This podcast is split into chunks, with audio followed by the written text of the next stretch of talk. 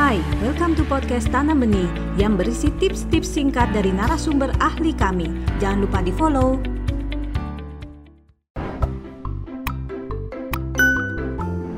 Ada cara yang cukup mudah bagi orang tua untuk mengecek.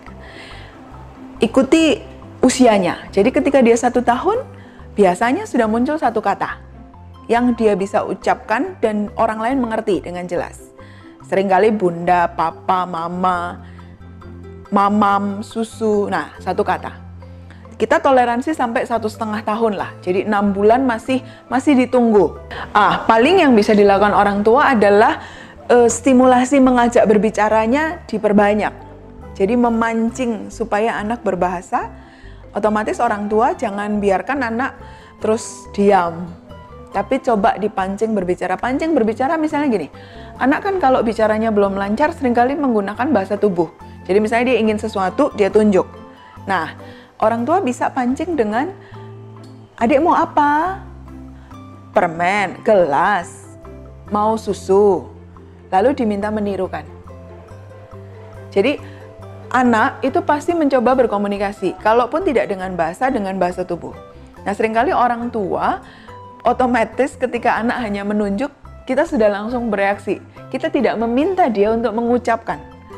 Nah, salah satu cara melatih anak untuk supaya perkembangan bahasanya baik, kita pancing dia untuk dia mengucapkan apa yang dia mau. Kalau dia belum bisa, kita beri contohnya, mau roti.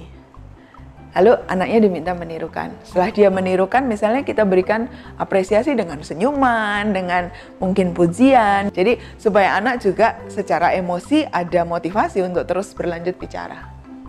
Kalau sampai satu setengah tahun masih yang keluar adalah bubbling, papa, bla bla bla bla, tidak jelas, tidak ada satu kata yang jelas, maka sudah mulai lampu kuning. Ditunggu beberapa bulan, jika itu belum juga muncul satu kata, ada baiknya orang tua pergi menemui profesional ya untuk memastikan uh, putra-putri Anda tidak mengalami keterlambatan bicara. Lalu umur 2 tahun, dua kata. Mau susu. Mama makan. Umur 3 tahun, tiga kata. Saya mau susu.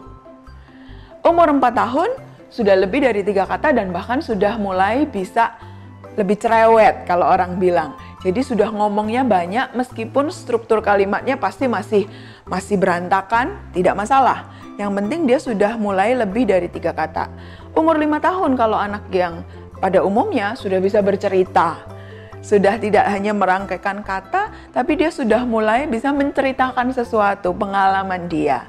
Oleh karena itu menjadi penting kalau usia sudah 4 sampai 5 tahun, bahkan umur tiga sudah mulai bisa dicoba, orang tua banyak bertanya sama anak untuk anak keluar latihan bercerita, menceritakan pengalaman dia. Ini akan melatih perkembangan bahasa anak.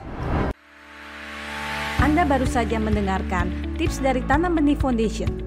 Mari bersama-sama kita terus belajar untuk menjadi orang tua yang lebih baik demi generasi yang lebih baik. Jangan lupa follow podcast kami.